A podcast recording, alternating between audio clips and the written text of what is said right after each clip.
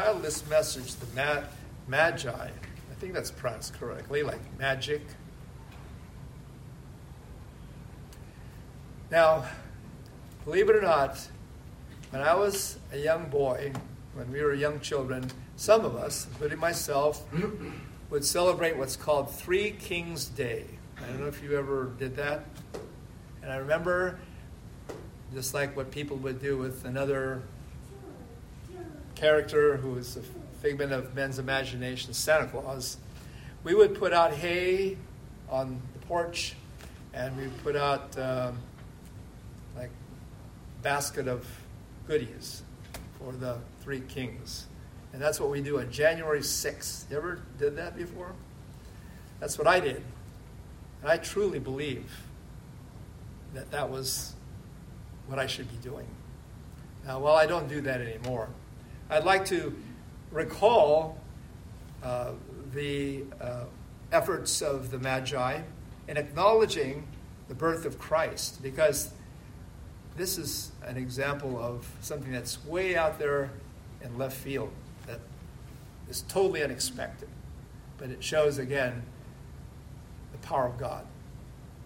There are three clear observations that I want to note from this passage that we read earlier, from Matthew chapter 2, I read earlier, verses 1 through 12. First, the Magi were looking for a king. Now, they may have been kings themselves, actually, but for sure they were wise men, wise into salvation, particularly. They were actually astrologers that worked in the royal court of the king of Persia. Now, that's the kind of the evidence uh, bearing on this particular story, okay? Uh, I heard someone say that there were actually kings from different parts of the world, even going so far as China, that, that met up in somewhere in, in the Middle East and then came and looked for the Christ child. But, but for sure, they were magi, they were astrologers, and that's why they were called magi. And part of the job description of the magi was to make the king of Persia shine, look good and that before the world. But they can be useful in other ways by helping get rid of the competition. Like the sorcerers and magicians, if you recall, in the courts of uh, Pharaoh, who went head to head and toe to toe with Moses and Aaron in trying to outdo the miracles of God. The king of Persia called himself King of Kings. This was a terminology that was already in use by the pagans. But in this case, the Magi wanted to promote another king. Hmm. Apparently, the Holy Spirit worked in their hearts to acknowledge the only true and living God.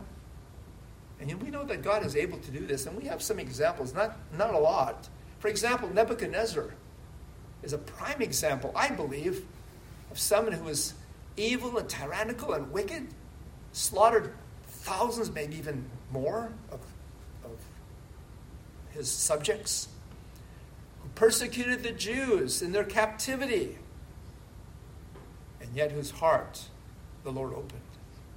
And I'm just going to read to you um, uh, the account of Daniel in chapter 4, verses 4 through 7, where Nebuchadnezzar is, is quoted as uh, saying, I, Nebuchadnezzar, was at rest in mine house and flourished in my palace. I saw a dream which made me afraid. And the thoughts upon my bed and the visions of my head troubled me.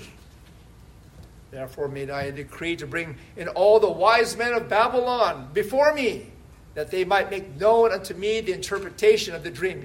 Remember a story like that previously? Joseph, the dreamer, Then came in the magicians, the astrologers, the Chaldeans, and the soothsayers. And I told the dream before them. But they did not make known unto me the interpretation thereof. We jump down to 34 through 37.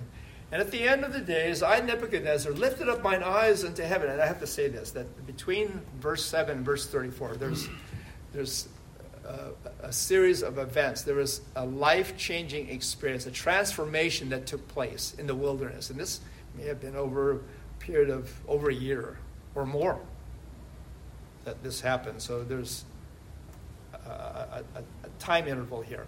So at verse 34,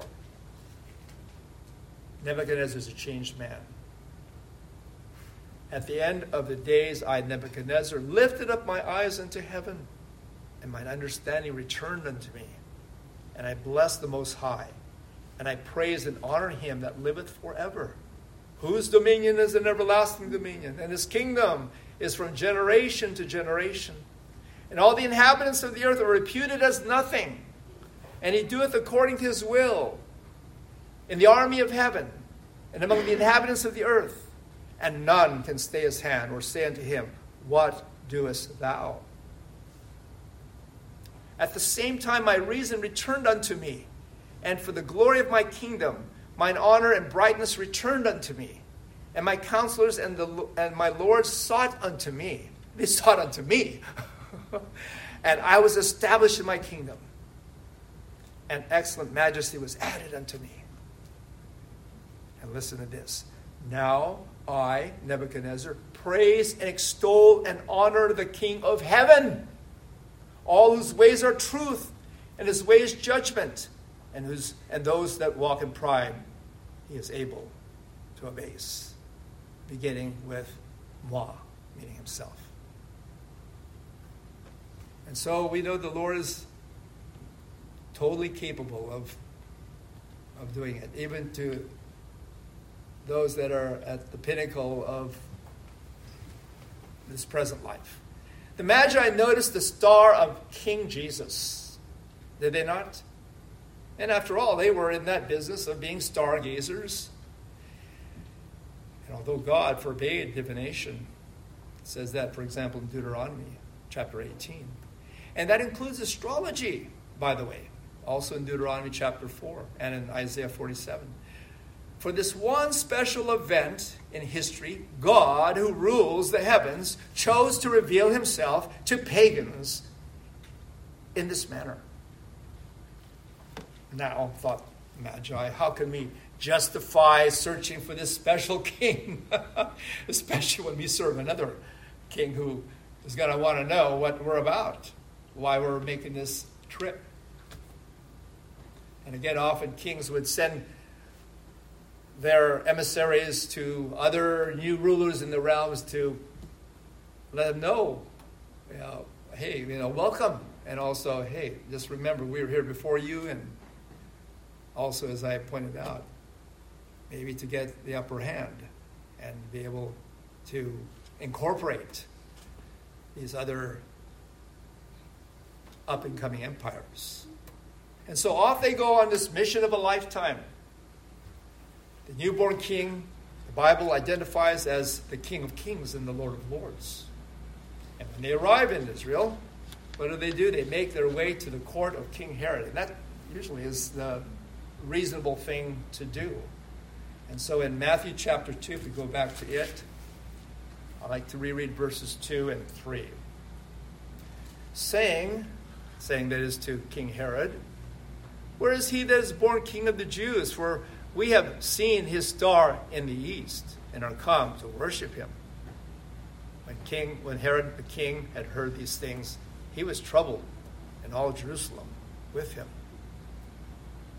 The jealous king demanded next to have his uh, own scholars, the chief priests and the scribes, Pharisees, to let to inform him from their scriptures where Christ would be born.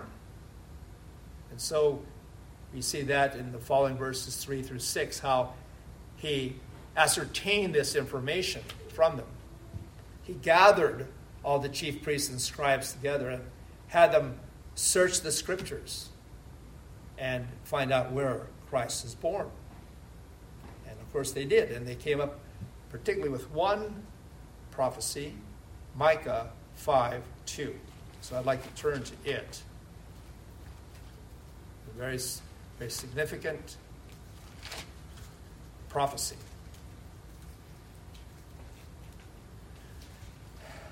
Micah 5 2.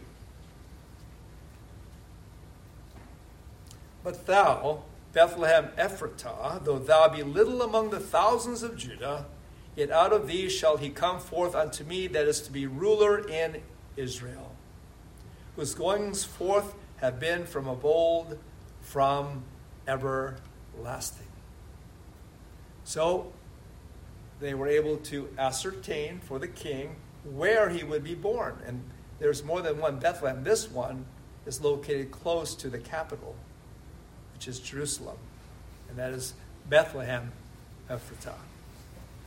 But also, I might note, there is a part of that prophecy in Micah 5 2 that is left out. That is at least not mentioned by the writer Matthew. And what is that? Whose goings forth have been from of old from everlasting.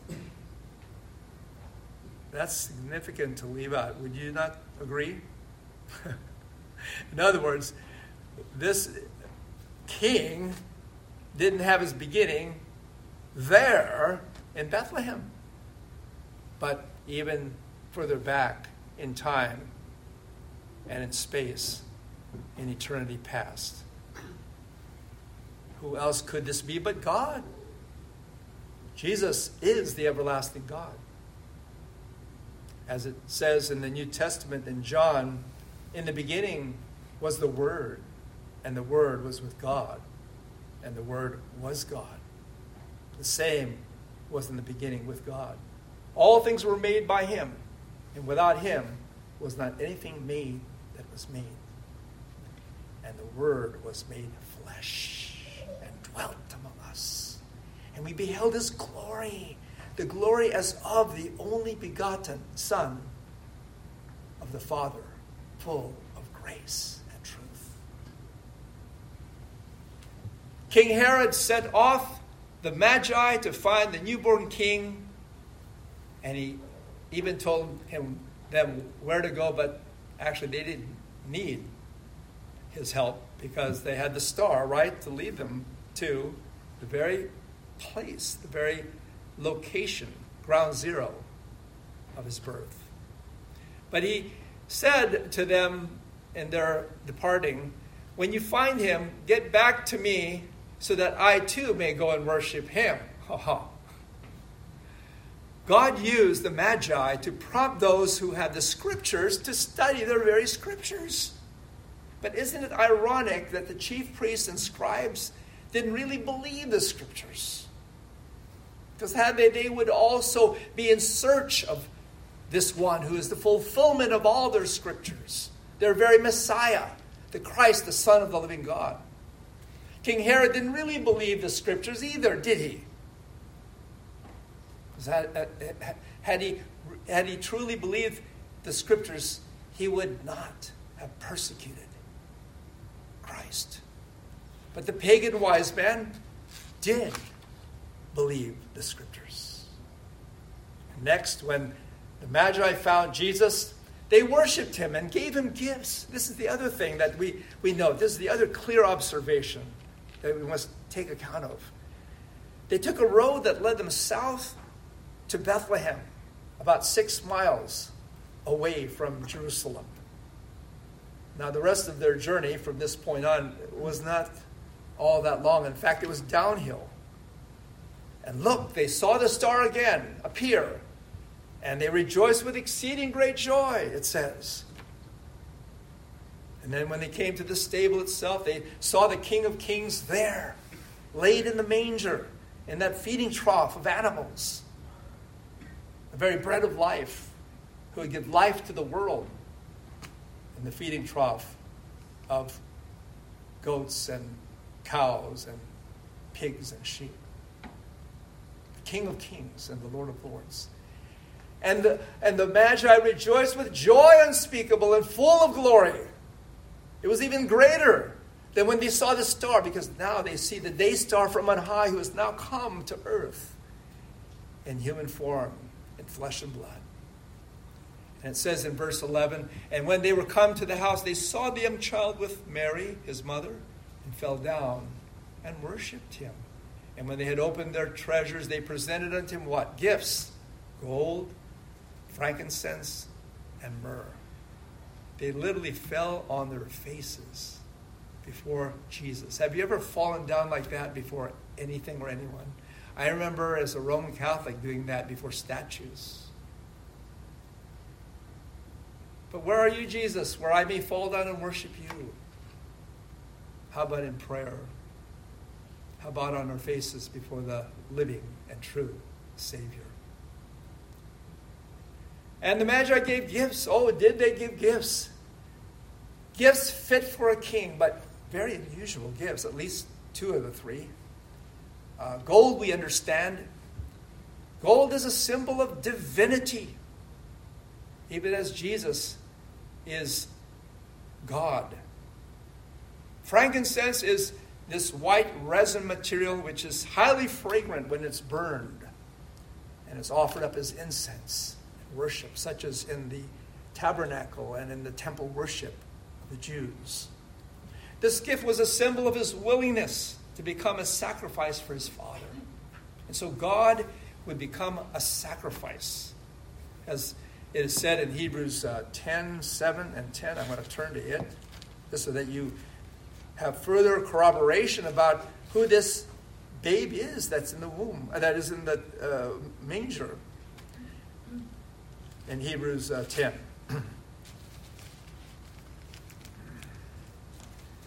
These, uh, this is quoting the words of God in the Old Testament, in the Psalms.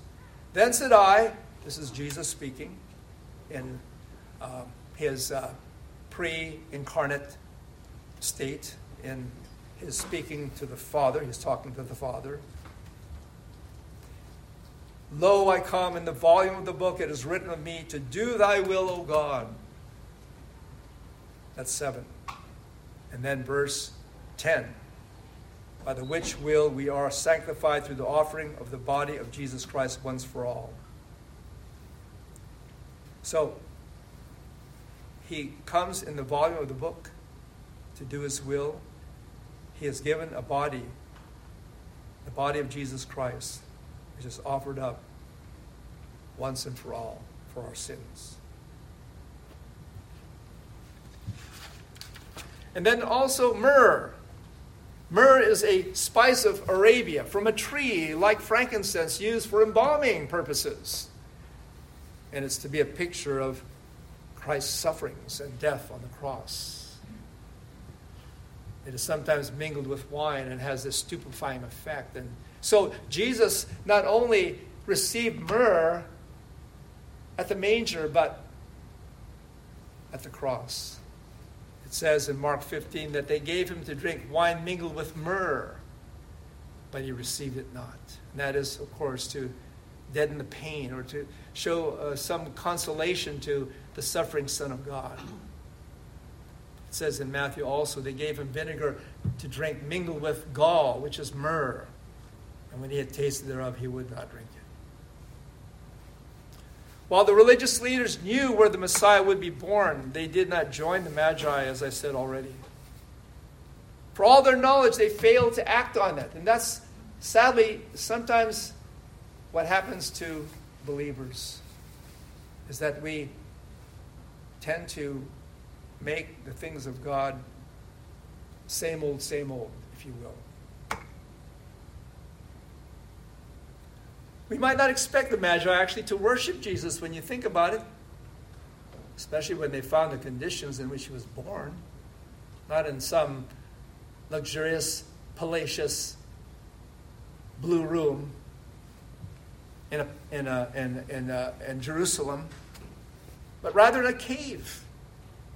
But that wasn't the case. They worshiped him.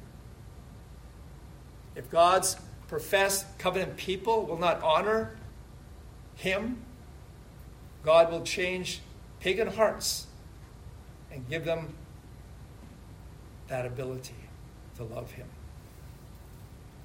In this instance, God called the wise men from Persia, all the way from far away, to be His people. The most unlikely as it said in another prophecy by Hosea. I will call them my people, which are not my people, and her beloved, which is not beloved. And it shall come to pass that in the place where it was said unto them, You are not my people, there shall they be called the children of the living God. So, what does this do as you think about this and as we apply it now to ourselves? Does this not give us hope? Does this not give us hope that, that if God could save the likes of, of these and past church biblical history, no matter how far out there they are, how far gone they are as far as, as far as the true faith is concerned, that He could save anybody. Even those who are sitting in the shadow of death. And then lastly, the Magi protects their king, according to verse 12 in our passage, if we turn back to it in closing. And being warned of God in a dream that they should not return to Herod, they departed into their own country another way. They slipped out the back door, as it were. They slipped out the back door. The Magi needed a supernatural revelation to warn them not to return by the way of Jerusalem as they were demanded by the king, right? And this, again, is suggestive of their naivete. And so often, as new believers, we are very simple minded. And, and so their simple mindedness is really what, as it were, saved the baby Jesus. Compare that to the murderous shrewdness of Herod. And yet, the Magi were, in many ways, in many things, wiser than most men.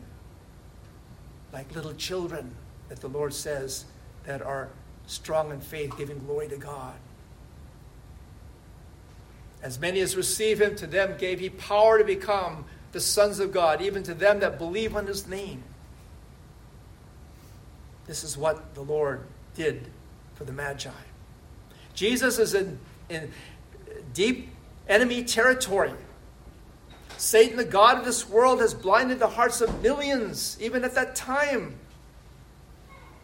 But Christ must be kept for the day of redemption, when he shall offer up himself as that supreme oblation unto God the Father on the cross of Calvary for the atonement of the sins of his people.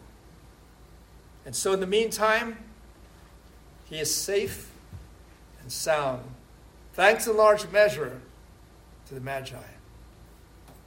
In conclusion, let me ask some questions.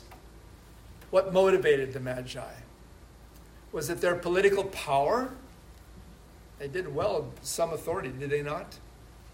And as I pointed out, they may have actually been kings themselves in their own right. But no, it is not by might nor by power, but by my spirit, saith the Lord. Was it their magical arts, their being stargazers? God uses these, their arts and their and, and, and those that implement them and employ them on this expedition to worship the only potentate, the King of Kings and the Lord of Lords, Jesus Christ. Was it their great learning?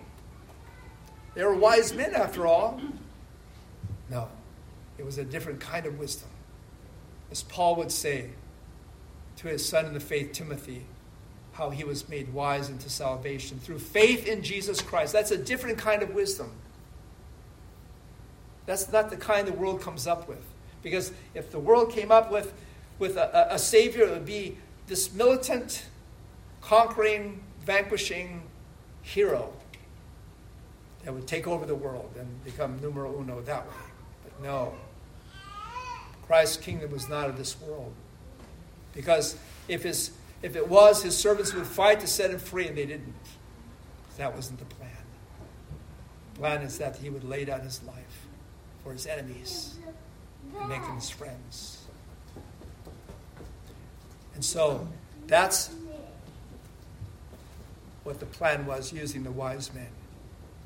Saving them, making them children of God, so that our Lord Jesus may finish the work that he was sent to do. And in this way, they understood who holds the whole world in his hands and them, God and Father of our Lord Jesus Christ. Do you understand? Do you understand who holds you in his hands? Who holds you in life? Who gives you every good and perfect gift? Who gives you everything, everything, down to your being able to come here and to worship him? Even that ability and that desire and that passion for Christ. You walk by faith and not by sight? Because remember this that not everything that glitters is gold. Kingdoms may rise, kingdoms may fall, kingdoms may refuse to heed God's call, but the word of the Lord endureth forevermore. And this is the word which by the gospel is preached unto you. Shall we pray? Oh, Father in heaven, thank you that we can rehearse the history of redemption at this epical juncture, at this pinnacle juncture of the history of redemption. At the coming of the very God of heaven into this world to save the world from destruction, to save a people for yourself that will glorify you, as you have, Lord, created us to do. Oh, Lord, thank you and praise you for this opportunity to reflect upon this, and may this indeed be helpful and encouraging to us at the beginning of this new year, as we know that we have a kingdom that shall not be moved, that cannot be moved, because it is the kingdom of your dear Son, Jesus Christ our Lord. In whose name we pray. Amen. Let us sing our last.